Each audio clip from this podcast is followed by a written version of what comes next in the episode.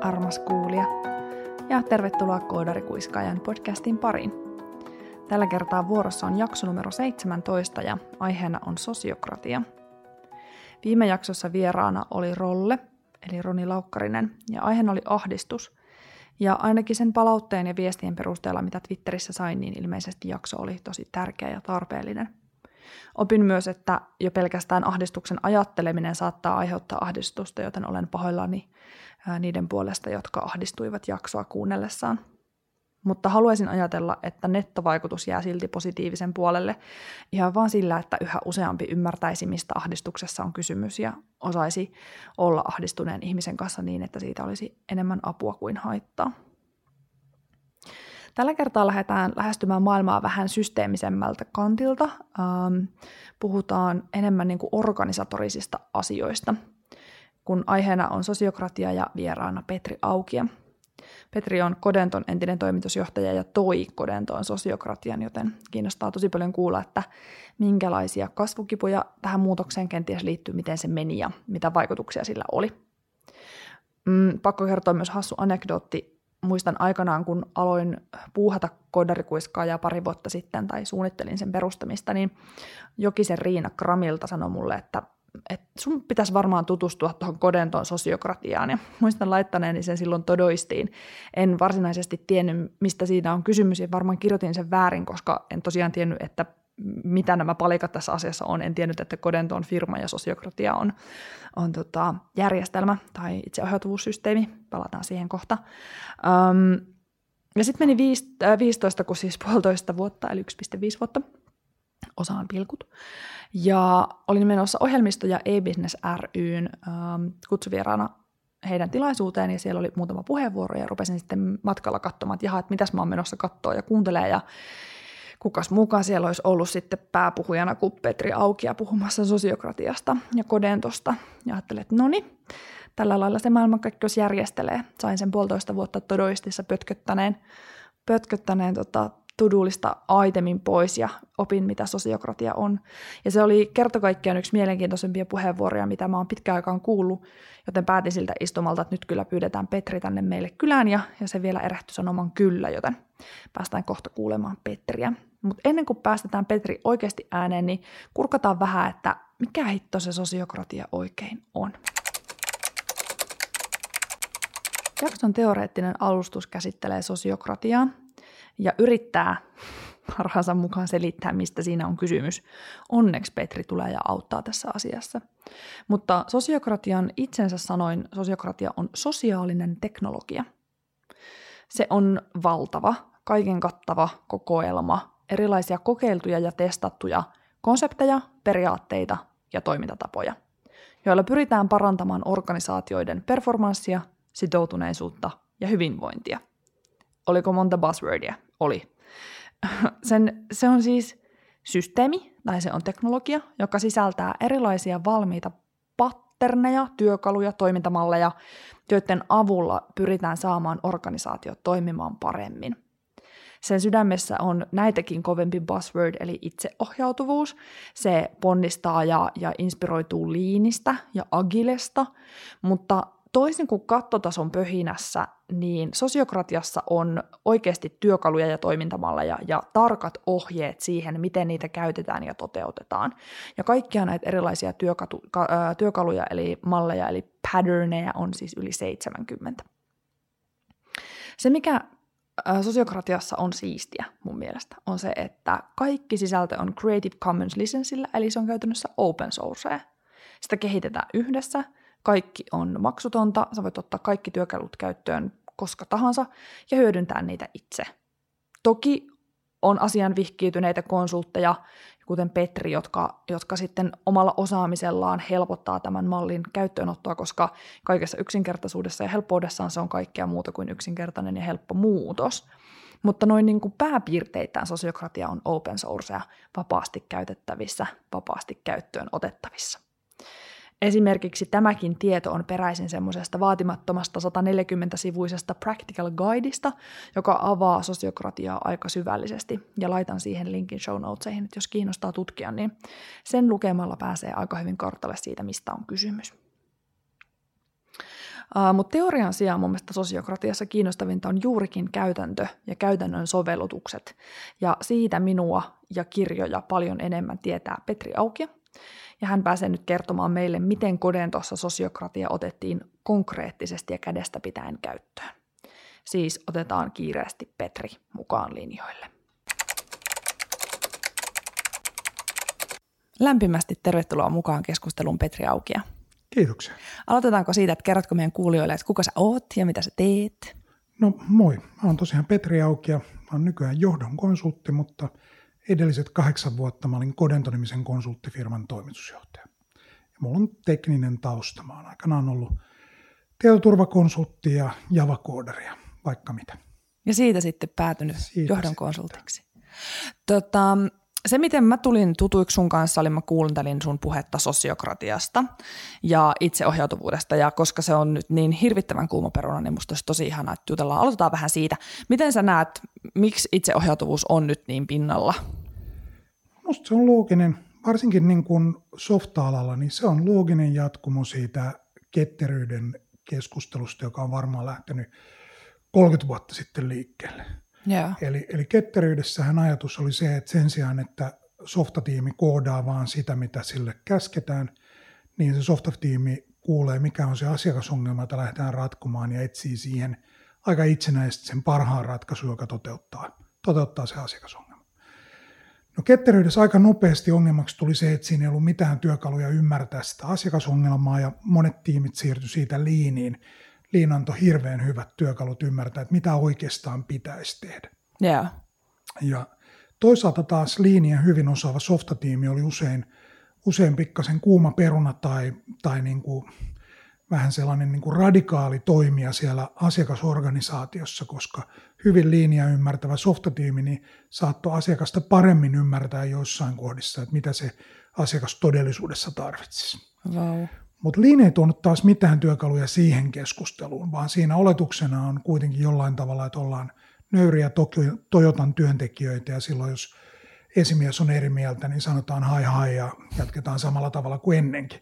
Yeah. Lean suomalaisten tekemänä niin sisältää tosi vähän päännyökytystä ja hai hai lausahduksia esimiehelle, vaan se on aika konfliktiarka silloin, jos tiimi ymmärtää, että tämä on se, mitä sä tarvitsit, ja esimies tai asiakas ei oikein hiffaa sitä. Mun Aha. näkemys on, että itseohjautuvuus on tämän polun nyt se looginen päätepiste. Okay. Se kattotermi, joka sisältää allaan isona sateenvarjona pienemmän sateenvarjon, joka on Lean, joka sisältää allaan pienemmän sateenvarjon, joka on tavallaan tällainen asiakkaan tarvetta toteuttava ketterä, joka sisältää pienen sateenvarjon, joka on sitten vaikka Scrum, joka saattaa olla se tapa, jolla softatiimi on se hommansa jäsentänyt. Ok. Ja nyt sitten toinen reuna tässä, että jos se Lean on niinku yksi reuna, niin toinen reuna on sitten taas, että miten ne tiimit niinku viestii ja tekee päätöksiä ja itse ohjautuu. No se, on, se on just se, että suurin osa duunistahan on duunin tekoa. Ensinnäkin jos puhutaan asioista niiden niinku oikealla nimellä, että oli se nyt vesiputous, ketterä, Lean tai itseohjautuva tiimi, niin, niin softan kehittäjä suurimman osan päivästä kehittää softaa. Joo. Mikään näistä malleista ei musta liity siihen kovin paljon. Vaan kyse on siitä, että, että silloin kun pitää tehdä päätöksiä siitä, miten softaa tehdään, mitä softaa tehdään, kuka tekee mitäkin, tai jopa sen, että mikä se kompensaatio siitä, että tekee softaa, niin mitkä näistä päätöksistä on sellaisia, jonka se tiimi tekee itse, ja mitkä näistä päätöksistä on sellaisia, jossa joku sen ulkopuolella tekee sen päätöksen. Ja mä näen, että tämä progressio on koko ajan ollut suunnasta, jossa tiimi tekee aina vähän isompia ja isompia päätöksiä. Tavallaan organisaatiot on uskaltanut ja rohkaistunut antamaan tiimeille valtaa yhä isommista päätöksistä, koska ne pienemmät päätökset on mennyt niinkin hyvin. No miten pitkälle sä näet, että tämä voi mennä? Eli kuinka isoista päätöksistä lopulta se tiimi voi itse vastata? No siis itseohjautuvuuden tällainen, mikä tämä nyt onkaan, poster child, tällainen lempilapsi, on tämä hollantilainen Buurtzorg äh, vanhustenhuoltoorganisaatio. Joo. Buurtzorg on viritetty niin, että siellä on noin sellaisia kymmenen hengen vanhustenhoitotiimejä, ja sitten siellä on joku puolen sataa äh, coachia, jotka coachaa näitä tiimejä, miten tämä homma tehdään hyvin. Joo. Ja kyllä mä uskon, että monissa softan kehityksen osa-alueissa homma voisi mennä samalla tavalla, että, että itse asiassa se tiimi on äärimmäisen itsenäinen, Ja tiimin ulkopuolella sen sijaan, että siellä on hallinto ja johto, niin siellä on todellisuudessa vaan mentoreita, jotka auttaa siinä, että siellä tiimillä homma menee paremmin ja paremmin. Wow. Ja äh, missä se sitten toimii ja missä ei toimi, niin mun mielestä niitä niin kuin rajoja ei ole vielä löydetty, mutta niin, että hommahan toimii paremmin silloin, kun meillä on sellaisia softahankkeita, jotka on kompleksisuudessaan sillä tasolla, että yksittäinen tiimi ne ymmärtää. Yeah. Mutta sitten jos katsotaan vaikka, moni tuntee varmaan Spotifyn ketterän mallin, niin Spotifyhan on virittänyt sen tavalla duunia tehdään niin, että se softa-arkkitehtuuri on rakennettu niin, että kukin toimii sellaisessa ympäristössä, jossa he ymmärtää sen, sen ympäristön tosi hyvin. Että jonkun duuni on tehdä, tehdä vaikka mainosplattista Androidin puolelle, niin se, joka tekee mainosplattista Androidin puolelle, niin se on melkein niin kuin itsenäinen startup siellä Spotifyn sisällä, joka vaan saa jostain palkanmaksupalveluita ja toisesta suunnasta tulee työpöydät ja läppärit ja sitten se kommunikoi kauhean monen muun tiimin kanssa, jotta se ää, Androidin mainosplattis niin menisi oikeasti niihin Android-puhelimiin. Wow. Eli, eli usein musta tuntuu, sama juttu kuin ketterässä, niin, niin se johtamisjärjestelmä näkyy suoraan arkkitehtuurissa. Ja jos johtamisjärjestelmää muuttaa radikaalisti, niin siellä todennäköisesti seuraa aika erilaisia arkkitehtuureja, koska kun päätöksenteko, valta ja vastuu siirtyy muualle, niin on fiksumpaa palotella se iso, iso niin kuin norsu, joka sellainen iso softaprojekti on, niin vähän eri tavalla, jotta ihmiset, joilla on, on vastuu, niin niillä on myös valta tehdä ne asiat, joita pitää tehdä. Mutta eikö ylipäätään trendi on aika paljon pois tämmöisistä valtavista monoliiteista kohti tämmöisiä niin kuin enemmän osastomaisia softa-kokonaisuuksia? No, musta tämä liittyy siihen samaan teemaan, että tämä kokonaan tämä on tällainen bottom-up-trendi, jossa ihmiset, jotka oikeasti tekee softaa, niin ymmärtää sen, että Et silloin, jos sä teet softahankkeita, jotka on niin isoja, että sä et todellisuudessa enää ymmärrä sitä kontekstia, jossa teet duunia, niin tulokset on heikkoja, on fiksumpaa ää, palotella, kompartamentalisoida, tehdä sellaisia softahankkeita, jotka on niin kuin tehtävissä sen, niin kuin Amerikassa sanoo, kahden perhepizzan kokoisella tiimillä.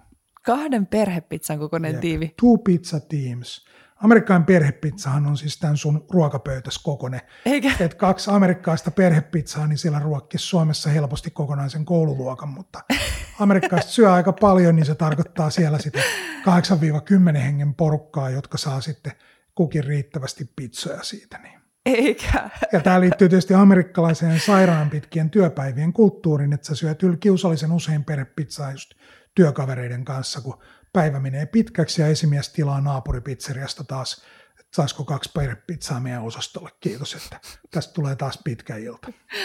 Crunchausta, crunchausta. Joo. Tota, no nyt voitaisiin mennä spesifimmin itseohjautuvuudesta sit sosiokratiaan, mikä on musta niinku fantastisen mielenkiintoinen. Mä menisin sanoa, että framework, mutta mä en oikein tiedä, mikä se on. Niin kerrotko no Petri on, meille, mikä no, se, se on? Kyllä se softapuolelle se on helpompi kuvata. Se on niin kuin pattern language. Joo. Eli kyse on siitä ihan samalla tavalla kuin muissa pattern languageissa, että, että sitten kun sen kanssa toimitaan, niin ei kannata kehittää itse kilpailevia patterneja, jos joku niistä patterneista tuntuisi toimivan ja niin, että siinä on sellainen kollegiaalisen kettuilun jopa maku, että hei come on Frank, että tähänhän on valmis patterni, että miksi sä oikein yrität keksiä tässä pyörää uudestaan. Yeah. Mutta samalla se on niin kuin pattern language siinä, että tota, se ei ole monoliitti, joka pitää ottaa kokonaisuudessaan käyttöön niin kuin moni muu itseohjautuva malli, vaan siinä on joukkoratkaisuja ja, ja taas kiva puhua tästä niin kuin softa-yleisölle, jotka niin kuin lazy loading-tyyppisesti otetaan käyttöön. On tärkeää, että jengi tuntee ne patternit sitä varten, että sitten kun tulee tilanne vastaan, jossa joku niistä patterneista näyttää hyödylliseltä, niin sitten lazy loading-henkisesti otetaan se patternin käyttöön, selitetään, että hei, tähän löytyy sosiokratiasta tällainen Äh, vaikka äh, niin kuin, äh, ihmisen valinta, rooliin, patterni, että miksei me mentäisi sillä. Ja sitten muut toteaa, niinpä onkin, osaat sä sen, no mä osaan, että mä voisin vaikka vetää tämän, okei okay, vedä, ja sitten mennään. Loistaa. Ja sitten jos se toimii, niin todetaan, että tämähän olikin hyvä tapa valita jantteri, että eiköhän ensi kerralla käytetä tätä samaa patternia, tai toisinpäin, ei me nyt oikein osata käyttää tätä patternia, että onko tämä patterni rikki vai pitäisikö meidän kuttua joku coachi paikalle, joka selittäisi meille, että mikä me niin kuin tehtiin väärin. Aivan.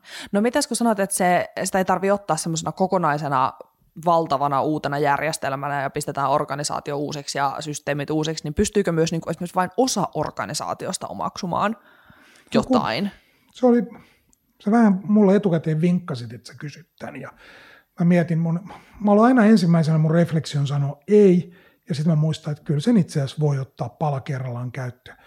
Eli jos miettii niitä paloja, joita sinne pitää alle rakentaa niin, että se homma toimii. Yeah. Ensimmäinen on sellainen yleinen äh, turvallisuuden tai luottamuksen kulttuuri.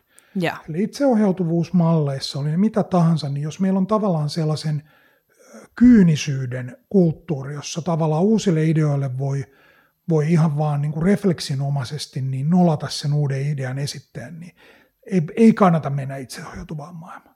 Eli eka steppi pitää huoli siitä, että kyynisyys on kiellettyä. Ihmiset kokee, että se on samalla tavalla niin kuin luottamuksellinen ympäristö kuin, kuin nyt vaikka koti on. Että sä tiedät, että sua ei niin kuin yleensä puukoteta selkään illallisella. Seuraava juttu on niin, että jotta itsehoitavat mallit toimii, niin sulla tavallaan se tarkoittaa, että niin kuin johtoryhmä, että me kaikki kuulutaan niin kuin johtoryhmään.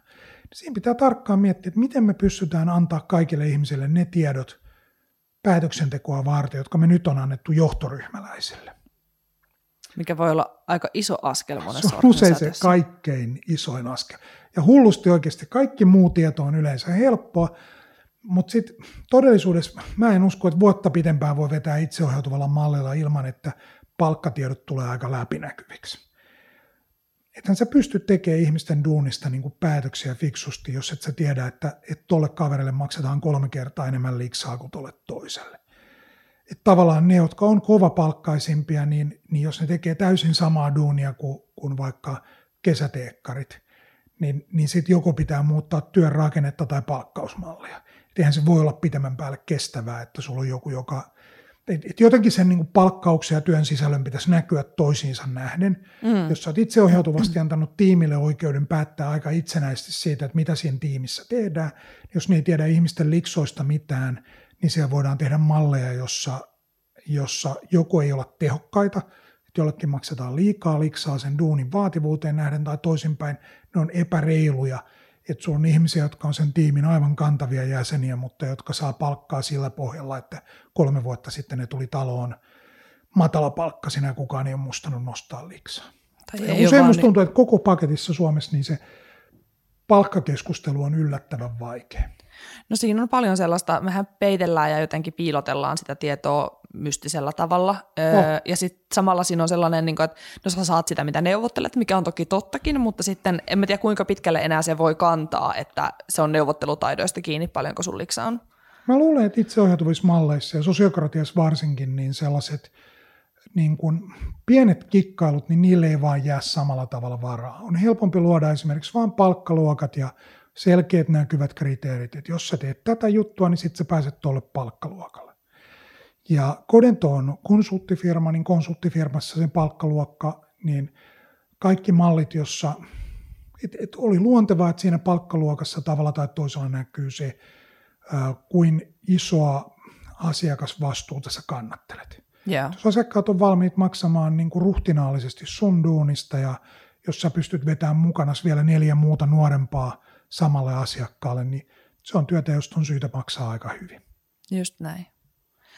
No palkka ja ylipäätään raha on varmaan vaikea on. Keskustelu. Mitä muita tämmöisiä yleensä johdolle kuuluvia juttuja, mitkä pitäisi jakaa tiimille, niin mitä siellä on tulppana, että miksi no, se ei etene? No sitten osa asioista oli sellaisia, että meille loppujen lopuksi tuli isompi H R kuin meillä oli ennen sitä. Okei. Okay. Eli näytti siltä, että tavallaan esimiehellä on sekä lakisääteisiä velvoitteita sen eteen, että että et ihmiset on, on tyytyväisiä ja tehokkaita ja me noudatetaan lainsäädäntöä, mutta sitten myöskin niin, että et kyllä kyl silloin kun tehdään niinku vaativaa duunia vaativien asiakkaiden kanssa, niin tulee vaan sellaisia tilanteita, joissa haluat jollekin ihmiselle sanoa niinku arg. Joo. Sitten kun olet sanonut arg, niin sitten yhtäkkiä vanne päässä helpottaa ja sitten kun toinen kysyy, että tarvitse jeesiä, sä voit sanoa, että ei, että mä pääsin sanoa arg, että nyt mä voisin painaa takaisin duuniin, että, että loppujen lopuksi toihan on tärkeä projekti ja mä tykkään siitä, mutta siinä on nämä pari asiaa, mille me ei voida mitään ja mun vaan pitää kolmen viikon välein päästä sanoa jollekin arkeen.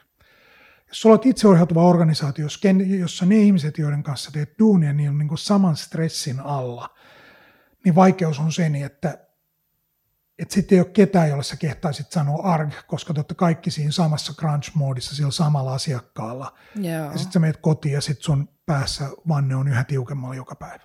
Ja sitten sä pahimmassa tapauksessa sanot arg esimerkiksi vaimolle väärässä hetkessä väärällä tavalla, ja sitten se aiheuttaa kotiin paineen, joka lisää entisestään painetta töissä. Se on just niin. Et ei, ei, stressaavan duunin ei pitäisi kauhean vahvasti näkyä, näkyä tavallaan mun mielestä siipalle. Et jos se näkyy siipalle liian vahvasti, niin siitä yrityskulttuurissa on tavallaan joku puuttuva elementti. Et kyllä mun mielestä se, että et, et tavallaan mulla on vaikea tilanne asiakkaalla, ja mä en osaa vielä korjata sitä, niin kyllä se on nyt enemmän mun mielestä työnantajan kuin, kuin siipan juttu. Niinpä. Öö, toi on itse asiassa mielenkiintoista, koska mä oon ollut havaitsevinani tässä niin kuin monessa muussakin väärinkäytetyssä muotitermissä, niin tässä itseohjautuvuudessa vähän semmoisen ajatuksen, että nyt kun meillä on tämmöinen itseohjautuva organisaatio, niin me itse asiassa voidaan luopua middle managementista ja säästää hulluna, ja sitten me ei tarvitse niin kuin enää, sitten me voidaan vaan luottaa siihen, että ne ihmiset vaan tekee ne työt. Siis kun se homman tekee hyvin, niin mun mielestä toi oikeasti vielä pitää paikkansa. Me tehtiin kodentos sillä, että me laskettiin paljon, meillä menee väliportaan johtamiseen niin kuin prosenteissa ää, liikevaihdosta tai, tai prosenteissa työajasta työaikaa. Ja sitten me annettiin ihmisille se sama prosentuaalinen määrä aikaa ää, tehdä johtamista, kun mikä oli siihen saakka mennyt niin kuin väliportaan johtajille. Yeah. Se oli musta hyvä tapa. Siinä on monta hyvää juttua. Ensimmäinen on se, että se itseohjautuminen ei tapahdu itsestään. Et ihan oikeasti päätöksen tekeminen vaatii aikaa, ja jos se vaatii aikaa töissä, niin ihmisille pitää maksaa palkkaa siitä, että he tekevät päätöksiä. Jos et sä maksa palkkaa väliportaan johdolla, niin sit sä maksat tiimille palkkaa siitä, että heillä on aikaa tehdä päätöksiä. Loppujen lopuksi se, mitä mä oon huomannut, on se, että useimmat tiimit ää, taas siinä lazy loading hengessä, niin ne tulee toimeen pienemmällä määrällä päätöksiä kuin mitä me luultiin, koska kollegiaalisesti sä voit vaan kyynärpäällä tönästä toista ja sanoa, että nyt come on Frank, et eiköhän painata takaisin sorvin ääreen. Ei se vaadi politiikkaa, se vaatii vaan sitä, että sulla on tiimi, jotka rohkaisee toisiaan ja muistaa, että hei, täällähän ollaan töissä ja me ollaan töitä tekemässä. Jos väliportaan johtaja yrittää niin kuin rohkaista tiimiä, että nyt voisi painaa vähän kovempaa, otin ihan sikana aikaa. Ja sitten se luo hirveän määrän jännitteitä, koska siihen tulee se minä vastaan siinä, koska se väliportaan johtaja ei kuitenkaan ite, ite laskuta yleensä siinä projektissa. Joo.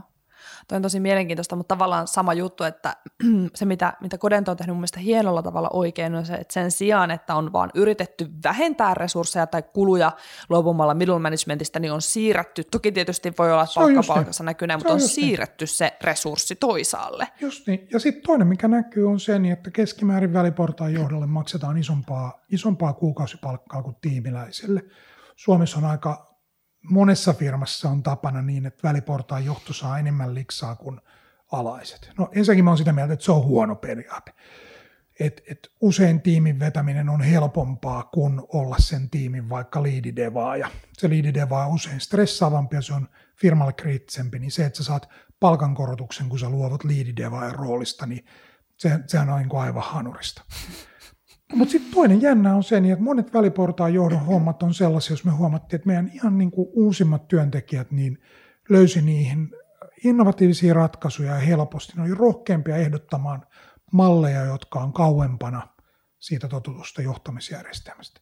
Ja se, että jos sulla on tavallaan joku, joka tienaa puolet teamleadin hinnasta tekemässä tiimin johtamisen kriittistä strategista duunia, niin se on vaan firmalle hirveän hyvä juttu. Mm. Todellakin. Mutta niin, että se on duuni, joka pitää tehdä. Et se oli varmaan se pointti, että sit, niin työtunteja menee ehkä suunnilleen saman verran, mutta ne tunnit on vähän halvempia. Yeah. Mutta se ei ole varmaan se olennaisin asia. Siis, niin, jos jos tota lähtee niin kustannussäästömielessä, niin se hattu päällä lähtee niin cost hunt mielessä liikkeelle, niin mä luulen, että sieltä päätyy, niin kuin, päätyy ihan, ihan hunningolle. Yeah. Et loppujen lopuksihan tavoitteena on tehdä parempia päätöksiä, tehdä vaan ne päätökset, jotka on pakko tehdä. Eli tavallaan, että tiimille jättää iso valta, jättää jotkut päätökset tekemättä, koska ne ei olekaan niin tarpeellisia.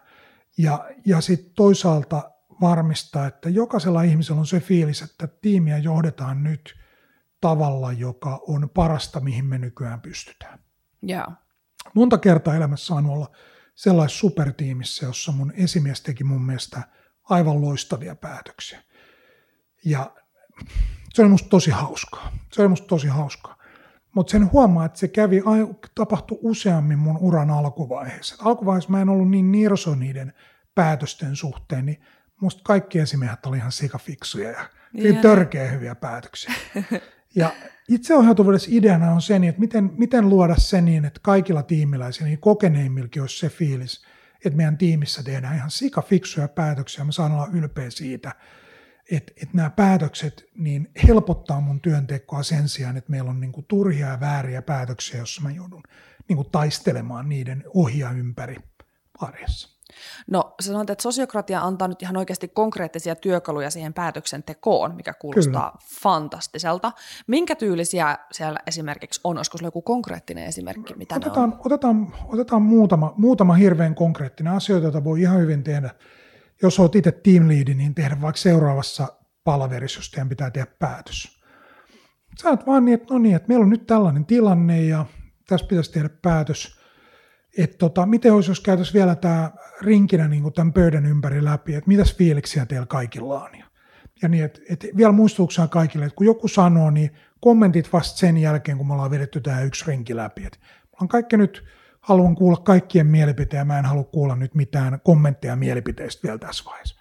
No niin, sitten mennään kaikki kahdeksan läpi, kuullaan mitä mieltä ihmiset on. Sieltä voi tulla yllättäviä juttuja, äänessä voi olla ihmisiä, jotka ei tavallisesti uskaltaisi, uskaltaisi tulla siihen dialogiin mukaan.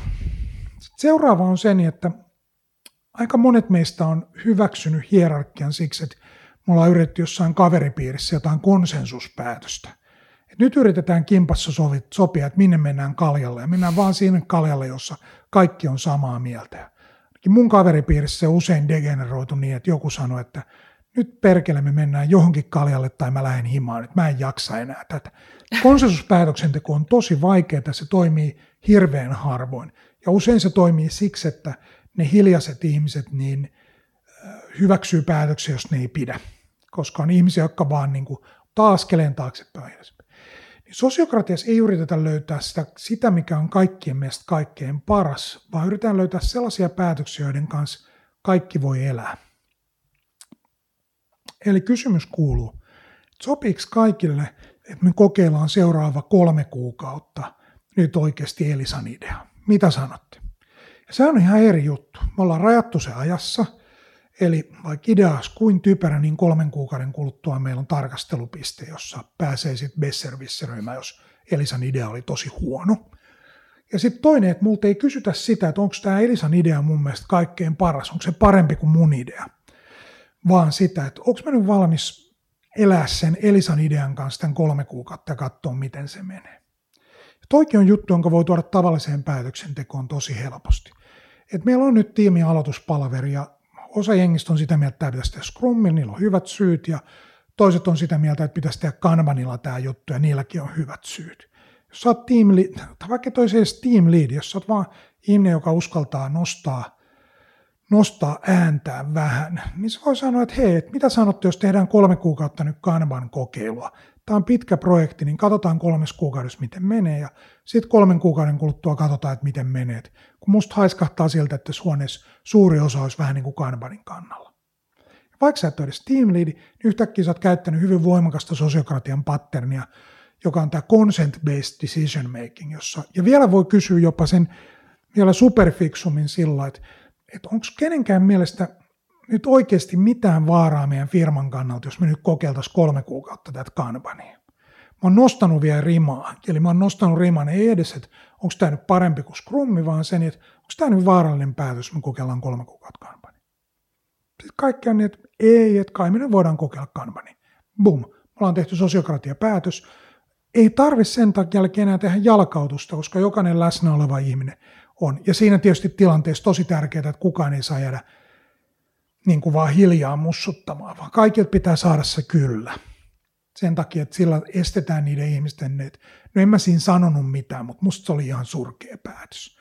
Niin nämä on ihan hirveitä tilanteita ja Suomessa aika yleisiä. Joo. Ihminen oli päätöksentekotilanteessa, sitten se olemalla hiljaa luulee, että se saa mukaan veto-oikeuden. Joo. Et sä mitään veto-oikeutta saanut. Sä oot vaan huono ihminen, joka halusi tavallaan niin kuin pilata ilman sillä, että sä et sanoo, mitä mieltä sä oot. Joo, tää on tää meeting after meeting, mistä Brené Brownkin puhuu, että mistä pitäisi päästä heti eroon. Ja sitten tossa vielä sen, että jos joku sanoo, että ei, että musta tää on vaarallinen firmalle, sitten onkin helppo kysyä, että no niin, musta Elisan päätös oli hyvä, että Make, sanoppa nyt vielä, että miten toi Kanbanin kokeilu kolme kuukautta kahdeksan hengen tiimissä on vaarallinen meidän firmalle. Se on varmaan jotain mielessä. Todennäköisesti Makella on jotain mielessä. Sitten muut voi sanoa, että Make, hei, se, että sä et osaa Kanbania, niin me luvataan, että huomenna sä osaat, että tämä on maailman helpoin juttu. No okei, okay, kyllä mä sitten voin kokeilla tätä kolme kuukautta. Usein kun ihmiset on eri mieltä päätöksessä, niin se ei johdu siitä, että ne on tyhmiä. Me on yleensä palkattu aika fiksuja ihmisiä. Ei siitä, että ne olisi epälojaaleja. Ihmiset on yleensä aika lojaaleja firmalla. Eikä edes siitä, että niillä ihmisillä on joku outo vallanhalu. Vaan siitä, että loppujen lopuksi softatiimissä niin ihmisten tausta voi vaihdella tosi paljon. Ja vaikka seitsemän ihmistä tietää, että Kanban on maailman helpoin tapa pyörittää pikkuprojektia, niin siellä voi olla kahdeksas jantteri, joka on niin, että tämä on joku japaninkielinen sana, en aio tutustua tähän, ja joka on pyörittänyt sitä japaninkielinen sana, en tutustu, niin kuin mindsettiä viimeiset kaksitoista vuotta. Ja se ei oikeasti tiedä, mitä Kanban. Voi olla, että se jopa ollut Kanban-projektissa, mutta ei ole tajunnut sitä, kun ihmiset on tajunnut, että Makelle ei kannata puhua Kanbanista mitään. Et laitetaan vaan lappuja seinälle, niin kyllä se perässä pysyy. Nyt tässä on tämä postit, se on aika tuttu suomalaisellekin. Tämä on just näin. Ja, ja... ja sitten vielä kolmantena sen, että siis äh, kertoo, kertoo tiimille, että mistä se fyrkka tulee. Se on myös mm. tosi sosiokratia, että hei, että tota, mennään tätä asiakasprojektia, että oletteko muuten huomannut, että meidän niin kuin non-profit-asiakkaat ei maksa tästä mitään, ja, ja tuossa meillä on toi Yleisradio, ja me maksaa niin kuin käytännössä kaiken. Et voidaanhan me tehdä näitä non-profitin niin kuin, näitä postitteja niin paljon kuin me halutaan, mutta ennen pitkään niin raha loppuu kesken, jos me ei kuunnella Yleisradiota. Et, et mitä tykkäätte kaverit, että voisiko tämä vaikuttaa meidän tikettien niin kuin järjestykseen? Voi olla, että se vaikuttaa. Tai sitten toiset sanoo, että ei, että hei, että nämä meidän non-profitithan käyttää meidän uusia featureita aina kolme kuukautta ennen kuin Yleä. Nämä on ihan superhyödyllisiä, nämä non-profitit meille, kun ne tekee niin kuin ilmasta systeemitestausta meille. Ja sitten me ollaan niin, että jes. Mm. Usein maailma on monimutkaisempi, ja se, että saatat muut ihmiset mukaan päätöksentekoon, ja se, että sä ihan oikeasti annat niille tilaa ensin antaa sen avoimen mielipiteen, ja sitten oikeasti pakotat ne nostaa äänen esiin siinä, että onko tämä päätös vaarallinen meidän firmalle, jos me tehdään, tai meidän tiimille, tai meidän projektille, niin se vaarallinen meille ja kaikilta kysyminen, niin ää, just sellaisissa kohdissa ihmiset sitten sanoo, että hei, että tämähän onkin vaarallinen, koska voi olla, että se Make ei tajunnut, että kaikki muut tietää, mikä Kanban on. Et Make saattoi kuvitella, että tämähän on aivan hullu idea, koska on kahdeksan ihmistä, jos kukaan ei tunne Kanbania, niin mikä, mikä järki siinä, että me kokeiltaisiin sitä kiireprojektissa. Että tämä menee niin kuin ihan munille, jos me näin se tehdään. Just näin. Joo, ja kun ei ihmiset myöskään niin kuin ilkeyttään ole eri mieltä useimmiten. Et edes ne vastarannan kiisket, joita monesti parjataan organisaatiossa, nehän on niin kuin hyödyllisiä epäilijöitä, koska ne Kyllä. tuo niitä potentiaalisia oikeasti vaarallisia riskinpaikkoja esiin. Että harva niin kuin lähtökohtaisesti epäilevästi suhtautuva ihminen on ilkeyttään sellainen, vaan hänen maailmankuvansa on nähdä uhkia ja, ja pelkoja, ja se on tärkeä osa tiimin toimintaa. Ja idea siinä sosiokratiassa, että se päätös paranee siitä, kun joku sanoo. Sitten sosiokratiassa on kolmas, mikä on aika, aika hyvä, hyvä systeemi. Niin siinä, kun ihmisiltä kysytään mielipiteitä, niin se duunataan niin kuin kivipaperit sakset -tekniikalla. Ja se voi tuntua ekoilla kerralla niin kuin aikuisesta tosi hullulta. Joo. Eli tavallaan nyrkki ylös ja alas kolme kertaa, ja sitten peukkua ylös tai, tai toiseen suuntaan, jolla kuvataan, että mitä mieltä mä oon tästä päätöksestä. Se on siitä hyvä, että se pakottaa sen valtarakenteen, se piilottaa sen valtarakenteen siinä päätöksenteossa. Okay. Meillä on kahdeksan tai kymmenen ihmistä tai kaksikymmentä ihmistä, jotka kivipaperit sakset. Kysytään, että no niin, sopiiko kaikille, että tuota, kokeillaan kolme kuukautta Kanbania. Kivipaperi sakset, sitten katsotaan, onko kaikilla peukku pystyssä. Kaikilla peukku pystyssä, hyvä, mennään tällä tavalla. Sitten todetaan, että Make, sun peukku on eri suuntaan. Mikäs juttu sulla on? No, että kun me ei osata tätä Kanbania, niin tämähän on hullu idea. Ja sitten voi sanoa, että no niin Make, että kyllä me itse asiassa osataan. Ja sitten Make voi kääntää, että no sitten mä nostan peukun pystyyn, jos me kerran osataan ja joku opettaa. Sitten kolmas, mitä sosiokratiassa tehdään, joka on niin kuin, se on niin kuin, mun mielestä se on niin kuin psykologisesti ihan superhyödyllistä, niin on sellainen se ei nyt äänellä näy, mutta laitetaan, niin kun otetaan peukkua ylös tai toiseen suuntaan, niin laitetaan käsi poikittain ja heilutetaan sitä sellaisella niin kuin, vähän niin kuin kahdeksankymmentäluvun tämä surffari niin kuin meiningillä. Ja tämä kahdeksankymmentäluvun surffarimeilinkin käden heiluttaminen tarkoittaa, että mulla olisi mussuttamista, mutta kyllä tämä on mulle ihan ok.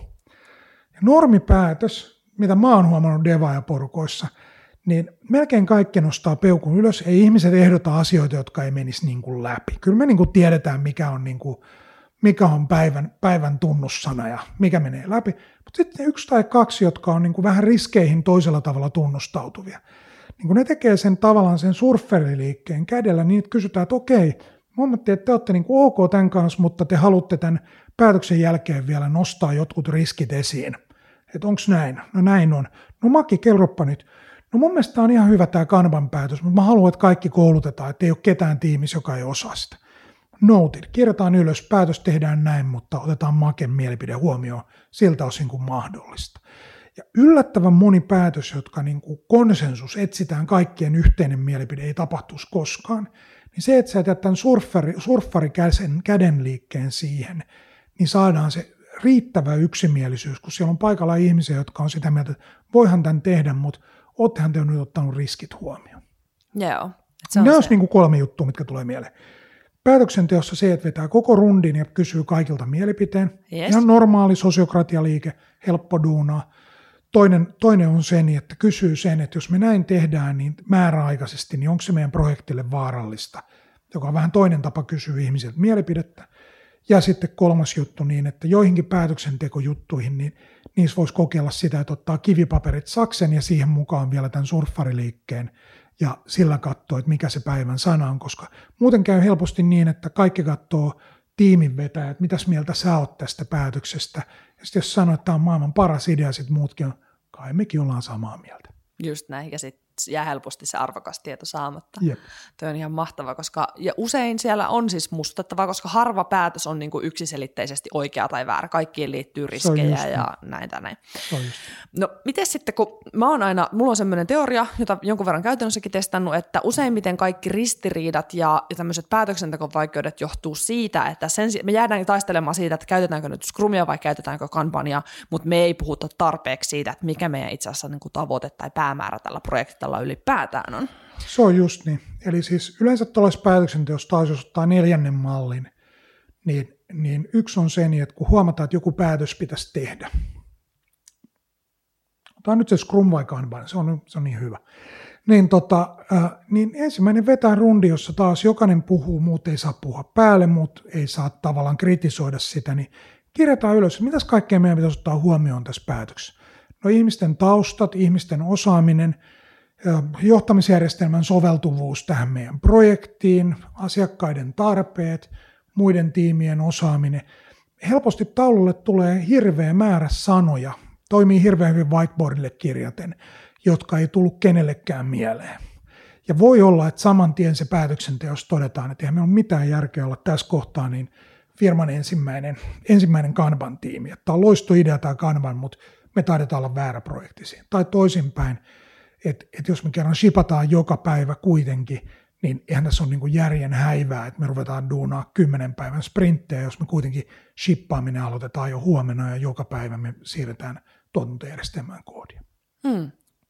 Just tämä. Tämä niinku tavoitteen määrittely tai sen Kyllä. tilanteen määrittely jää usein aika yllättävänkin heikoille kantimille. Ja, ja tavallaan vielä yksinkertaisempi asia, eli vaan niinku yhteisen tilannekuvan muodostaminen. Että tavallaan se tilanteen määrittäminen, se sieltä ei ole priorisoinnin niin kuin elementtiä. Mutta tässä ideana, että ennen priorisointia, niin me vaan kirjataan ylös niitä huomioita, jotka tavallaan antaa meille sen tilannekuvan. Et Scrum versus Kanban, niin tilannekuvassa meillä on kaksikymmentä erilaista asiaa, jotka pitäisi jollain painotuksella ottaa huomioon. Aivan loistavaa. No miten sä näet, sä kuitenkin johdonkonsulttina tapaat tosi monenlaisia firmoja ja näet tätä kenttää, teekö muutakin kuin I T-alaa ensinnäkin? Teen, siis teen muutakin kuin I T-alaa, mutta yllättävän iso osa asioista on ollut taas sitten tullut, tullut sitä kautta, että nämä Kodenton esimerkit, niin nämä tietysti vetoaa parhaiten ihmisiin, joilla on hyvin samantyyppinen tilanne. Eli softa-alallahan meillä on tilanne, jossa pääsääntöisesti johdolla, ei ole, johdolla ja alaisilla on täysin sama koulutus. Yeah. Johdolla alaisella on hyvin samanlainen tausta, ja jossa jopa johto usein tiedostaa sen, että on paljon alaisia, joilla on moniin teknisiin kysymyksiin niin kuin huomattavasti paljon parempi osaaminen kuin heillä on. Ja muilla aloilla niin johto ei aina tajua tätä asiaa, vaikka mä oletan, että vaikka meillä olisi jätehuolto, niin todennäköisesti ne kaverit, jotka kulkee niillä Scanioilla ympäri, ympäri kaupunkia, niin tuntee sen oman kenttänsä kuitenkin paremmin kuin se, joka kymmenen vuotta sitten siirtynyt sisä, siistiin sisäduuniin sieltä Scanian takapenkiltä. Joo, koska se niin kuin, ikään kuin kosketus siihen arkeen katoo. Kyllä. Siinä väistämättä. Öö, no miten sä näet, että sekä itällä tai ylipäätään kentällä, niin yleistyykö sosiokratia? Näyttää yleistyvän ja näyttää tosi hyvältä. Ja Suomessahan siis itseohjautuvuutta alkuvaiheessa, niin jokainen, joka teki, niin rakensi oman mallinsa. Yeah. Kaikki reaktorit, futut, vinsitit, goforet, jopa sofigeitti, niin kaikilla on jotain itseohjautuvuutta, mutta myös ikioma malli siinä. Ja tosi raskas tapa tehdä duuni. Se on vähän niin kuin aloittaisi kirjoittamalla kääntäjän ja kernelin ennen kuin rupeaa tekemään web-sivuja. Et, et useimmilla meillä ei ole varaa tavallaan aloittaa web-sivuprojektia niin kuin kääntäjä, kääntäjäprojektista. Ja vaikeus on, että niistä kääntäjistä ja, ja kerneleistä tulee niin kuin aika single use kääntäjiä ja kerneleitä. Niihin jää tavallaan niin kuin sokeita pisteitä, jolle ollaan pikkasen itse jopa sokeita, koska ollaan niin sikaylpeitä, että meidän web-sivuhan perustuu meidän omaan kääntäjään, että näin ei kilpailijoilla ole. Sosiokratia musta sopii paljon paremmin. Et siinä tavallaan se on valmiiksi hienot koulutusmateriaalit, sulla on erilaisia konsultteja niin kuin meikäläinen, jotka voi auttaa joidenkin niin kuin töyssyjen yli. Mutta myöskin siinä on paljon niin kuin videoita ja kalvoja ja kirjoja, joilla voi vaan todeta, että jos mä kokeilisin tota duunissa, niin katsotaan miltä se tuntuu. Ei ole edes pakko kertoa tiimille, että nyt me kokeillaan sosiokratiaa. Se, että sanot, että nyt me otetaan kierros ja kukaan ei saa keskeyttää, nyt mä haluan vaan kuulla kaikkien kokemuksen, niin tehdään täysillä sosiokratiaa, ei tarvitse kertoa muille, että mulla on tällainen radikaali kokeilu päällä. Mikä tekee siitä muuten radikaalin? Kyllä mun mielestä se on tosi radikaalia. Meillä on siis koko mun mielestä koululaitos, ihan siis päiväkodista lähtien lähtee siitä ajatuksesta, että joku muu saa tehdä meidän osalta tärkeimmät päätökset. Jos me tullaan duuniin, niin edelleen meillä on esimies, joka tekee meidän puolesta. Niin se, että sä niin kun tietoisesti siirrät valtaa kollegiolle ja tuot sille kollegiolle uusia tapoja yhdessä päättämiseen, niin se on aika uusi juttu. Okay. Ja meidän kokemus oli, että me tehtiin kodentos aika nopeasti, aika, niin kuin, aika, aika niin kuin supervauhdilla tehtiin se, se muutos sen takia, että meitä vähän jännitti, että jos me ei saada tuloksia tästä hommasta, niin joku, joko firman sisällä tai ulkopuolella, niin peruu tämän kokeilun ja palataan takaisin lähtöpisteeseen eikä hyödytty mitään. Joo. Nyt jos, ja, ja siinä tilanteessa mä luulen, että meillä muutama kaveri lähti firmasta ja mä luulen, että se miksi ne lähti, niin ei itse asiassa ollut se sosiokratia itsessään, vaan se oli vaan se, että me tehtiin se kokeilu niin hirveän nopeasti, että et heille tavallaan, heitä ei osattu ottaa sit huomioon siinä kokeilussa. No mitä sitten, kun sanot, että, että se todennäköisesti yleistyy ja itseohjautuvuus ylipäätään yleistyy, mutta mitä, mitä sosiokratia tai ylipäätään itseohjautuvuus, niin miten se vaikuttaa niin kuin koodarin elämään, sen yhden yksittäisen työntekijän elämään? Vähemmän typeriä päätöksiä. Oh. Siis se on niin kuin mun mielestä se, ihan se koko homma pähkinänkuoressa. Ei voi sanoa, että eikö tulisi ollenkaan typeriä päätöksiä. Vaikeus on sen, että duunissa on, on usein ristiriitoja ja voi olla tilanteita, jos meillä on vaan keksitty vielä, miten, miten se homma niin kuin tehtäisiin niin, että päätös olisi hyvä. Mutta on ihan eri juttu tehdä niin kuin töitä firmassa, jossa ne päätökset, jos sä et tykkää, niin sä tiedät, että, että voidaan kokeilla jotain muuta. Ja silloin, kun se päätös tehtiin, niin sulta kysyttiin sun mielipidettä ja sä sanoit, että sä oot ihan ok sen päätöksen kanssa. Joo. Mä muistan itse, kun mä olin koodaari, niin kaikenlaisia. Meillä oli huono versiohallintajärjestelmä käytössä. En muista miksi. Kukaan ei pitänyt, siitä ei ollut mitään hyötyä. Se oli aivan arvoton roska.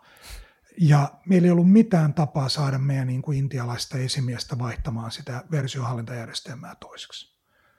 No. Ja sitten se ketuttiin joka päivä, jokainen kerta kun me tehtiin, koska kaikki oli tehnyt töitä paremmilla, modernimmilla versiohallintajärjestelmillä, mutta meidän esimies ei ollut, niin se ei halunnut vaihtaa. No mites nyt sosiokratiassa sitten, jos havaittaisiin, että okei, meillä on huono versiohallintajärjestelmä, joka ketuttaa kaikkia, niin miten se ikään kuin menisi siitä eteenpäin? Hieno kysymys. Silloin mä sanoisin, että hei, että mä oon havainnut jännitteen ja mä väitän, että meidän piirin duuni olisi korjata tämä jännite. Mun jännite on se, että meillä on versiohallintajärjestelmä, joka hidastaa meidän työntekoa, joka haittaa meidän rekrytointia ja jossa ihmisten onboardaamisen, niin yksi kynnyskysymys on se, että ne ei tavallaan lähde koeajalla, kun ne joutuu käyttämään tätä ikivanhaa huonoa versiohallintajärjestelmää. Musta tällainen jännite on ilmassa. Ollaanko me kaikki ok, että meillä on tällainen jännite? Sitten käydään läpi se jännite ensin. Check. Sitten mun väite on se, että meidän piiri, joka, joka nyt duunaa tätä softaa, niin meidän duuni olisi nyt korjata tämä jännite. Et ei ole mitään toista piiriä, jonka duuni olisi tehdä tämä päätös tästä versiohallinnasta, vaan tämä on just meidän domainissa oleva päätös. Sitten peukut ylös, onko kaikki ok tämän kanssa? Kaikki on ok tämän kanssa. Mun väite on, että meidän pöydällä olevista päätöksistä tämä on se kaikkein isoin juttu. Et meillä ei ole mitään isompaa päätöksentekoa, että mä ehdotan, että me tehtäisiin tämä päätös mahdollisimman pian. Ja taas otetaan sen, että onko tämä nyt se iso juttu, vai onko meillä todellisuudessa isompi ongelma sen, että meidän käännökset ei just nyt käänny. No, ehkä se jälkimmäinen on isompi, ei tehdä tätä. Jos kaikki on sitä mieltä, että tämä on meidän domainissa, tämän prioriteetti on maksimissa ja tämä on oikeasti jännite, niin nythän meillä on pöydässä tavallaan, meillä on oikeus tehdä tähän liittyviä päätöksiä. Hmm. Ja tilanteesta riippuen, joko meillä on joku budjetti, ja mä voisin sanoa, että hei, musta tässä kannattaisi käyttää jotain kaupallista versionhallintaa. Tämä olisi luonteva aika tuoda esiin muut vaatimukset, että meillä on asiakasvaatimuksia tai tietoturvavaatimuksia tai jotain muita, jotka meidän pitää ottaa huomioon, tai olisi kiva käyttää samaa versiohallintaa kuin naapuritiimitkin, olisi hankalaa, jos me käytetään eri versiohallintaa, tai se tilanne selvittää taas, mitä siihen päätöksentekoon liittyy. Ja sitten sen jälkeen, jos me ollaan nekin kerättyjä, niin sitten voisi nostaa ehdotuksia, että hei, et, et mä ehdottaisin, että me otetaan tässä nyt versiohallinnassa käyttöön C V S, koska se on niin loistava versiohallintajärjestelmä, ja sen jälkeen katsotaan, että mitäs mieltä muut on tästä uudesta C V S-päätöksestä. Yes. Ja siitä se sitten etenisi. Ja siitä se sitten etenisi. Aivan loistavaa. Öm, tähän liittyen, koska tästä puhuttiin, puhuit just nyt budjetista, Joo. että pitäisi miettiä, että millä rahalla se sitten uusitaan ja näin, niin miten tämmöisissä tilanteissa nyt sitten organisaatioissa budjetointivastuut ja taloudelliset päätökset, siirtyykö nekin tiimille? Me tehtiin se sillä ja me tehtiin sillä, että meillä oli finanssipiiri, joka seurasi meidän taloudellista tilannetta, teki siihen liittyviä päätöksiä, jotka oli, monet oli, liittyi siihen, että me haluttiin konsulttifirmassa yhä nopeammin tietää, että miten projektit menee. Konsulttifirman sellainen helmasyntejä on, on se niin, että, että projektit lähtee vähän hitaasti liikkeelle ja se tulee aika kalliiksi, kun ihmiset tekee niin kuin tai tavallaan ei pääse tekemään sitä duunia, josta on jo sovittu, ja toinen helmasynti oli, että, että projektien loppu on vähän, vähän hähmäinen, että, että sen sijaan, että ne päättyisi yhtenä päivänä ja kaikki paikkaisi laukun, niin sieltä alkaa porukkaa lappaa yksi kerrallaan ja usein vähän yllättäen, että ei mulle sitäkään ollut keikkaa enää seuraavassa sprintissä, niin mä päätin tulla nyt takaisin toimistolle. Yeah. Ja me ruvettiin finanssipiirissä ratkaisemaan sekä niitä isoja juttuja, rakentaa budjettia ja sitten toisaalta niin tiimit taas sitten teki ehdotuksia, että millaisia, millaisia tarpeita heillä olisi, ja sitten heille annettiin budjetti siihen. Joo. Ö, kerrotko nopeasti tuon piiritermin, mitä se tarkoittaa? Ö, päätöksenteko on jaettu piireihin. Piirit on, on enemmän tai vähemmän hierarkkisesti rakennettuja. Et on ylinpiiriä, sen alla on alipiirejä, alipiirien alla voi olla lisää piirejä. Joskus piirit on sama asia kuin tiimi. Osa piireistä voi olla sama asia kuin tiimi, mutta osa piiristä on ihan erillisiä. Meillä on esimerkiksi ollut kulttuuripiiri, jonka duunina oli miettiä, että mitä meidän pitäisi tehdä niin, että työtyytyväisyys paranisi. Ja mitä meidän pitäisi tehdä niin, että, että firman äh, tavallaan kannattavuus paranisi. Mitä kulttuuripuolella voidaan tehdä niin, että onko jotain asioita, jossa työtyytyväisyys ja kannattavuus voisi sen päätöksen kautta parantua samalla kerralla. Yeah. Ja piireillä on selkeät domainit. Toisten piirien tehtävänä on ymmärtää, mitä muita piirejä on, ja jättää kukin päätös sen piirin tehtäväksi, jonka domainiin se kuuluu. Piiri perustetaan ainakin johonkin jännitteeseen. Jännite, niin kuin mä sanon, kulttuuripiiri, että haluttaisiin, että ihmisten työtyytyväisyys olisi parempi ja niin, että kulttuuri olisi rakennettu niin, että homma olisi mahdollisimman kannattava. Siinä vaiheessa, kun todetaan, että nyt on hirveän hyvä työtyytyväisyys ja homma on hirvittävän kannattava, niin sitten piirin tehtävä on todeta, että no niin, tämä jännite on nyt ratkaistu. Että tämä piiri antaa toimeksiantona sille ylemmälle piirille, että me ollaan työmme tehty ja tämä oli viimeinen palaveri ja ei tarvitse enää varata neukkareita ensi viikosta eteenpäin. Ihanan rajallista tai niin kuin, siis tavallaan ensinnäkin ihanan päämäärätietosta. Kyllä. Ja sitten toisaalta myös niin kuin sille, että sit kun se on valmista, niin se on valmista, mikä on taas ihmiselle psykologisesti oh. tärkeää. Ja sitten toinen, että osa meidän piirissä, siis siinä vaiheessa kun oltiin pari vuotta tehty hommaa, niin suurin osa piireistä oli jo, yli puolet piireistä oli päättänyt tehtävänsä. Mä olin etukäteen pelkäsin, että siitä tulee tavallaan tällaisia niin kuin komiteoita, jotka ei koskaan lopu, lopu vaan että meillä on kulttuurikomitea, joka ikuisesti rakentaa parempaa ja parempaa kulttuuria, mutta suurin osa piireistä, niin ne otti sen tehtävänannon tosissaan, ja sitten siinä vaiheessa, kun homman piti olla valmis, niin joku totesi, että se on valmis, tai sitten osa oli tosi rohkeita ja totesi, että hei, että tota, meillä on annettu tehtävänanto, me ollaan nyt yritetty tätä neljä kuukautta ratkaista tätä ongelmaa, ei me tällä porukalla pystytä tähän, että me lopetetaan tämän piirin tapaamiset, koska me ei saada tuota jännitettä ratkaistua. Mielettömän wow. rohkeata, tosi aikuista ja hyvin erilaista kuin jotkut komiteat julkishallinnossa, jossa komitea ei oikeastaan koskaan lopeta duuniaan kesken siksi, että ne huomaisivat, että ei tästä nyt tule mitään. Ja olettaisin, että olennainen pointti on se, että jos joku, joku kokee niin, tai on niin rohkea, että toteaa noin, niin sitä ei koskaan rangaista siitä, ei että tehtä saanut tehtyä tätä. Päinvastoin, että nehän on niin kuin tavallaan siinä, siinä oikeasti oli sellainen vähän kadefiilis, että aika fiksuu jengiä. Ihana.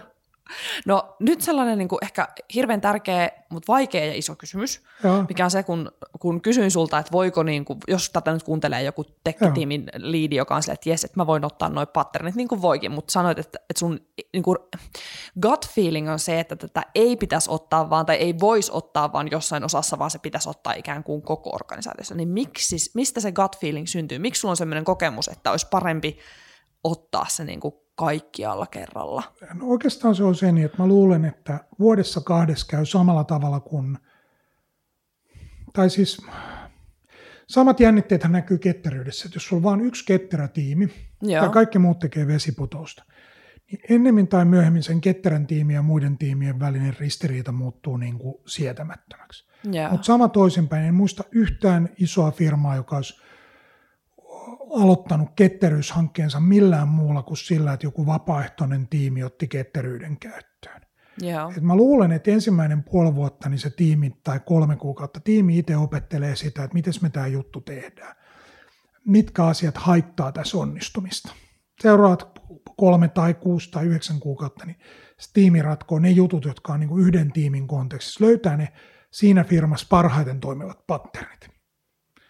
Mä luulen, että jossain siinä vuoden kohdalla alkaa tulla se kohta, jossa ihmiset pitää kertoa taloustiedoista enemmän tai budjetoinnin vuosisykli alkaa häiritä tiimin toimintaa tai just ne liksat pitäisi tehdä näkyviksi tai firman palkkaluokat ja se tiimin tasa-arvo tai joku. Niin, niin kuin tavallaan, että siinä alkaa tulla niin kuin jännitteitä sen systeemin ja sen tiimin toimintatavan välillä. Ja se on sitten se kohta, jossa joko se hanke jatkuu ja laajenee ja niitä systeemisiä juttuja ratkotaan yksi kerrallaan, tai sitten se kohta, jossa se tiimi toteaa, että ei, tämä ei nyt ollutkaan niin onnistunut kokeilu, että voidaan me nyt omalla porukalla tehdä itseohjautuvuudessa se, mitä me pystytään, mutta vitsit me pystyttäisiin paljon hienompaan, jos me saataisiin tästä niin kuin isompi rollaatti. Joo, no käy hyvin paljon järkeä. No miten, missä vaiheessa ylipäätään niin kun sä tutustuit sosiokratiaan ja miten se päätyi kodentolle ja minkälaisia kipuja sä itse kävit sen projektin aikana läpi? No me johtoryhmässä äh, käytiin läpi tosiaan noita isoja suomalaisia firmaa ja niiden omia malleja. Ja todettiin, että ei, ei, ei, meillä ei vaan yksinkertaisesti ole niin kuin, äh, siinä vaiheessa meitä oli se kolmisenkymmentä, niin meillä ei ole tavallaan kykyä rakentaa riittävän hyvää itseohjautuvaa mallia, jolla me voidaan korvata aikaisempi niin, niin ihan vaan niin kuin äh, scratchista. Joo. Yeah. Sitten me käytiin läpi puolen tusinaa itseohjautuvuuteen liittyvää mallia. Aloitettiin muistaakseni holokratiasta, koska sillä on niin kuin isoin markkinointibudjetti. Mutta sitten holokratiassa aika nopeasti tajus, että tässä on ideana myydä sertifikaatteja. Tämä muistuttaa nyt enemmän safea kuin, kuin scrummia ja se niin kuin haisi tosi pahalle. Et ei ollut ihan varma, että ollaanko tässä nyt tekemässä. Vähän sama kuin siinä scrum, safessa. Et sä tajuat, että tässä on nyt ehkä nämä sertifikaattien myynti on tärkeämpää kuin tämä todellinen ketteryys, niin, niin holokratiassa oli vähän sama juttu. Sitten joku perhanan foorumipostaus todettiin, että tämä holokratia on vaan tällainen hollantilainen sosiokratia, jolloin josta on vaan poistettu tämä sosio-sana, joka on ehkä vähän huonoa brändäystä. Kuulostaa niin kuin kommunistiselta. Sitten me ruvettiin tutustua sosiokratiaan ja törmättiin, että hei, sosiokratiasta on uusi tällainen sosiokratia kolme piste nolla homma. Se oli avointa, niin kuin Creative Commons-lisenssillä tehtyä materiaalia, siinä oli hirveän positiiviset ne ihmiset, jotka teki sitä, siinä oli hirveän myönteinen kulttuuri ja siinä oli porukka, jotka oli sitä mieltä, että mitä enemmän me saadaan jengiä kiinnostumaan sosiokratia kolme piste nolla, niin sitä paremmin tässä menee. Jengiä oli selvästi ymmärrys, että tällä tavalla tällaiset ohjelmoinnialat, isot, niin kuin, isot tällaiset trendit tuppaa menestymään. Meistä näytti, että hei, että avointa lähdekoodia tai Creative Commonsia, check. Voidaan tutustua kaikkeen materiaaliin etukäteen, että me ei ole pakko tavallaan ostaa konsultteja sitä varten, että me saadaan materiaali, vaan me voidaan itse tutustua materiaaliin, sitten päättää, halutaanko me konsultit vai ei. No me haluttiin konsultit. Ja, ja sitten se, että se on vielä porukka, joka selvästi niin kuin, äh, kerää kommentteja, kerää feedbackia ja parantaa sitä materiaalia tämän feedbackin pohjalta, niin tähän kuulostaa niin kuin meille tutulta niin kuin avoimen ohjelmistokehityksen tavallaan tällaista kulttuurilta ja domainilta. Sitten päätettiin kokeilla. Tehtiin sellainen päätös, että me kokeillaan tätä kuusi kuukautta, ja jos tavallaan firma ei ole menossa niin kuin aivan kuppinurin, niin me vedetään niin kuin hampaat irveellä kuusi kuukautta, vaikkei se ehkä tuntuisi kivalta matkan varrella.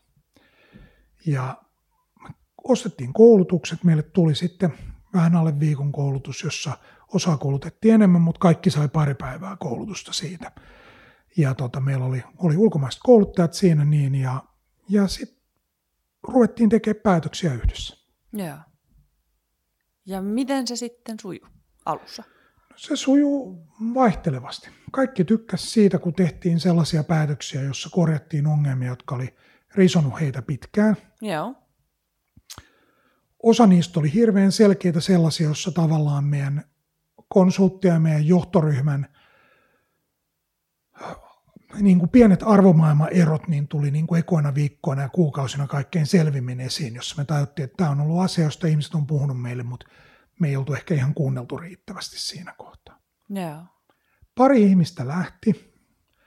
Jollekin kivipaperit, sakset, niin oli vaan heille siis ihan tämä tapa tehdä päätöksiä, niin risoi niin paljon, että he ei suostunut siihen. Mutta osassa siinä ehkä se oli se niin, että meillä oli aika vastuullisia konsultteja, jotka oli osallistunut päätöksentekoon sellaisena niin kuin syväkurkkuna. Että hei, mitä mieltä sun mielestä noi muut devaajat on, jos me tehtäisiin tällainen? Mm.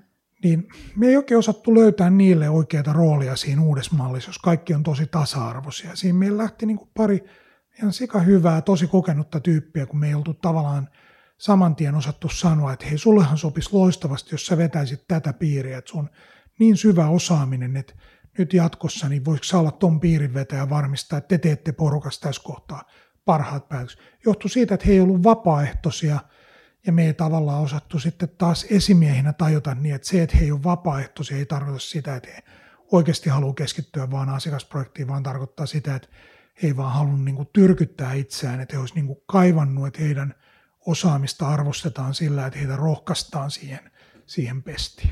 No. Et kyllä tuossa maailmassa sellaista rohkaisua vaatii tosi paljon, että ihmiset, jotka osaa rohkaista kollegoja, niin niiden duuni on yhtä arvokasta tai arvokkaampaa kuin ennenkin. Ja monet niistä rohkaisijoista oli tietysti entisiä johtoryhmän jäseniä. Joo. No mitä sitten, ähm, te palkkasitte lisää H R-väkeä pitämään huolta niistä ihmisistä?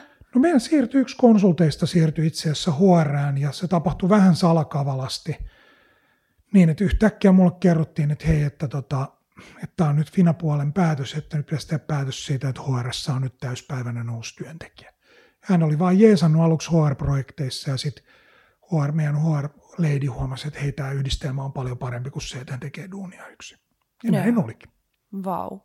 Ja voisin kuvitella, että toi liittyy osittain siihen sitten taas, mitä niinku vaikka Marcus Buckingham ja Ashley Goodall Nine Lies About Work-kirjassa kertoo siitä, että on todettu, että ihmiset pysyy paremmin firmassa, jos noin kymmenen päivän välein joku heidän, niinku, heistä vastuussa oleva henkilö tsekkaa, että moi, miten sulla menee, onko kaikki hyvin, miten mä voin auttaa sua tekemään sun työtä paremmin.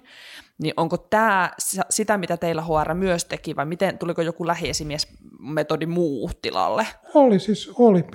Ja me rakennettiin siihen erilaisia mentorointimalleja vastaavia.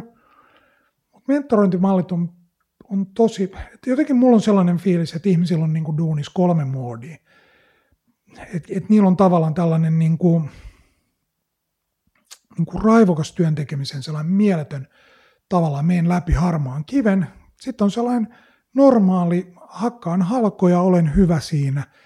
Ja sitten on tavallaan se niin, että nyt, nyt työt ei oikein suju ja mä en välttämättä edes tiedä miksi.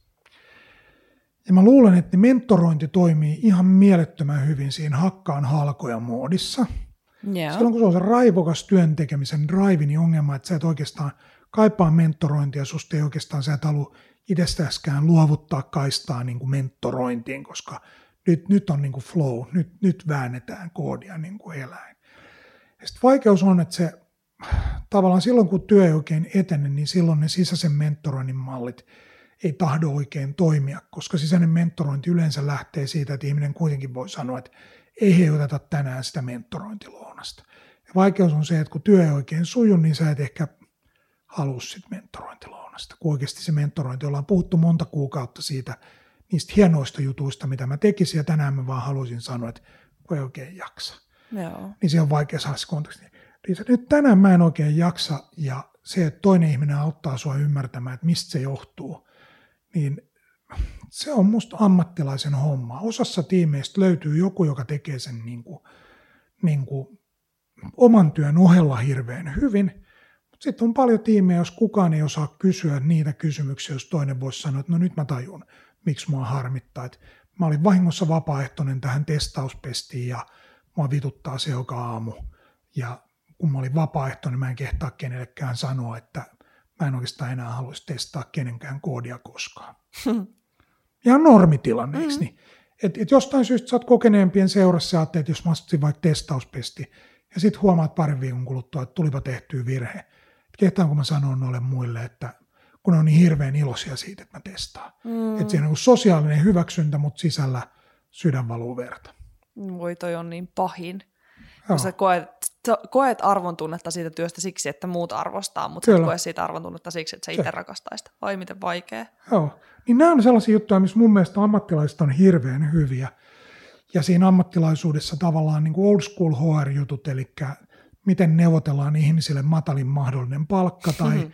miten pyöritetään onnistuneesti Y T-neuvottelut, tai miten hoidetaan palkankorotukset niin, että rahaa kuluu mahdollisimman vähän, niin nämä ei ole kovin tärkeitä. Vaan nyt puhutaan ihan toisesta niin kuin skillsetistä.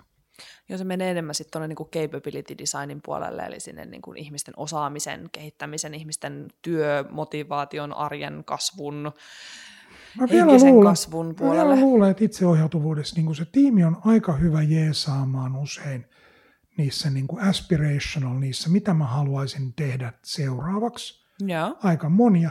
Mutta mä väitän, että se isoin juttu on se, että silloin kun työt ei suju, niin, niin siinä kohtaa tavallaan amatööri usein sanoo just väärät sanat. Yeah. Eli sen sijaan, että sä sanoisit, että kerro mulle, miksi susta tuntuu ja käydään läpi, että miksi työt ei suju, niin sanoi, että nyt vaan tsemppiä. Yeah. Ja sitten kun kuulet sen nyt vaan tsemppiä, niin kuin sellainen pieni, pieni downeri fiiliksillä, niin sulla tulee se fiilis, että mä en halua näiden ihmisten kanssa puhua mun työni ongelmista enää ikinä. Toi on niin, niin totta. Koska silloin, kun sä, se jäytävä tunne tuolla Pallean seudulla tuntuu, että kuristaa niin kuin itteensä ihan kasaan, niin pahinta, mitä voi olla, on se, että joku tulee neuvoa, että mitä sun pitäisi nyt tehdä.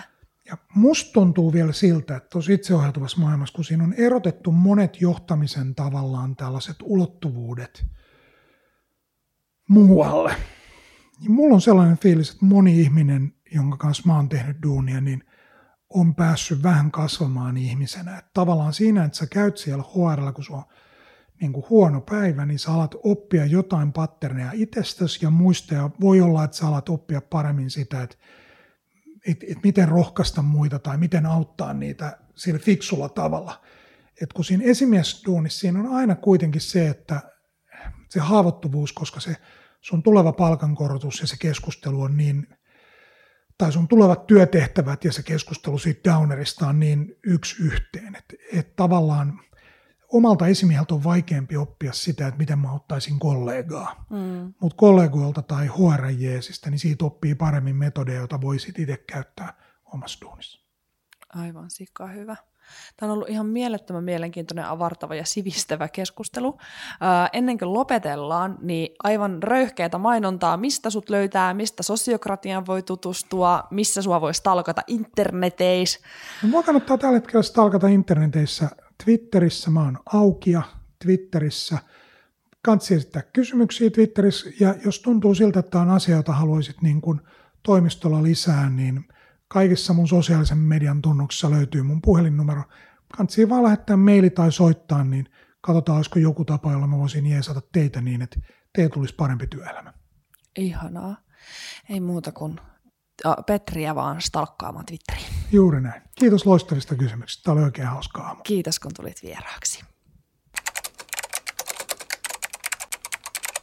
No huh, ja vau. En edes tiedä, mistä lähtisin liikkeelle kaiken tämän jälkeen. Oli kyllä niin tymäkkä ja informatiivinen haastattelu. Um, Mutta ehkä otettaisiin kuitenkin konkreettiseksi työkaluksi toi Petrinkin esittelemä päätöksenteon patterni, se consent decision making, um, koska se on ehkä sellainen niin kuin helpoin ja nopein ottaa käyttöön. Ja mä oon itse asiassa itse testannut sitä muutamassa fasilitoinnissa aikanaan tai tässä hiljattain, ja se on toiminut tosi hyvin.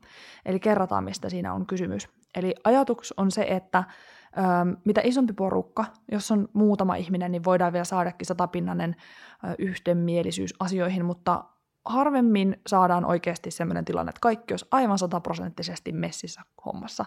Tai jos saadaan, niin voi olla, että ryhmä on liian homogeeninen. Tämmöinen sivuhuomaus, huomautus tähän.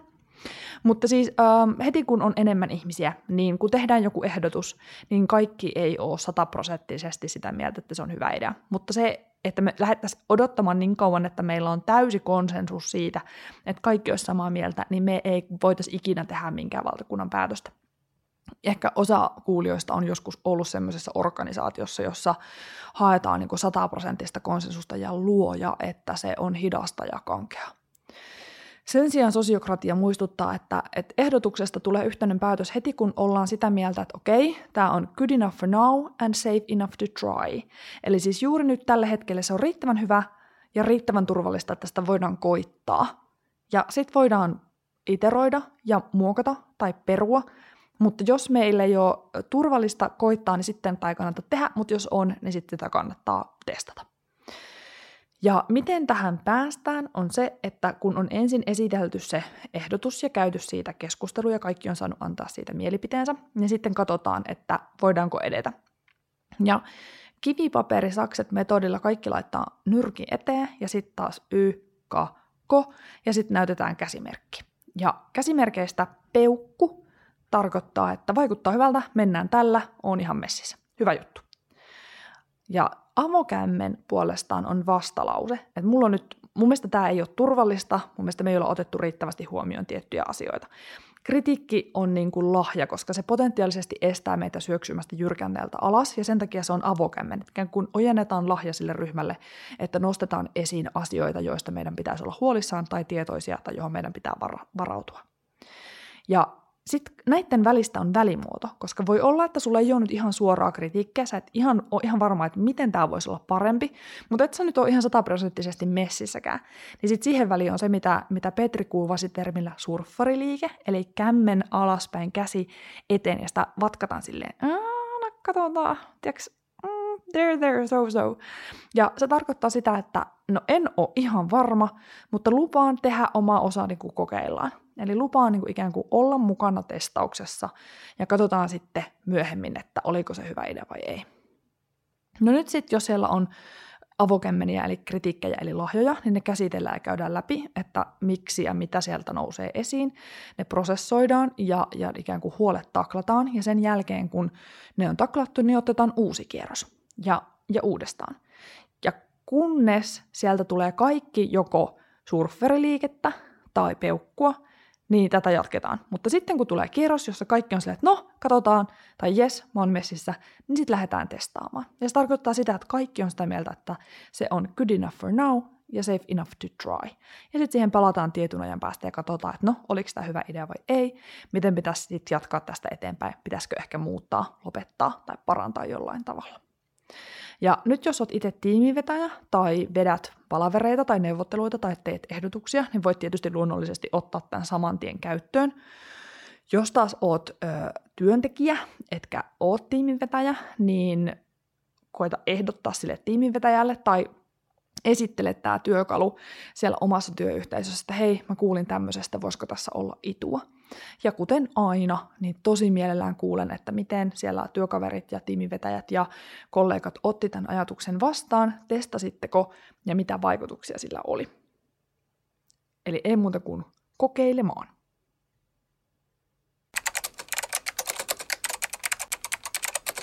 Ja sitten. No semmoinen jakso tällä kertaa. Kiitos Petri tosi paljon, kun tulit haastateltavaksi. Oli tosi mielenkiintoista ja toivottavasti kuulijatkin sai tästä yhtä paljon riemua kuin minä. Petri löytyy interneteistä hakemalla Petri Aukia. Ensi kerralla vieraana on puolestaan Akisalmi, eli Rinkkasatiainen. Hän on Suomen ladun eräopas ja ambientialla Turussa koodarina ja myös empatian ja rakentavan vuorovaikutuksen valmentaja. Ja jakson aiheena on empatia. Suosikkiaiheeni empatia, ihana, kamala, mahtava empatia. Siis kuulolle.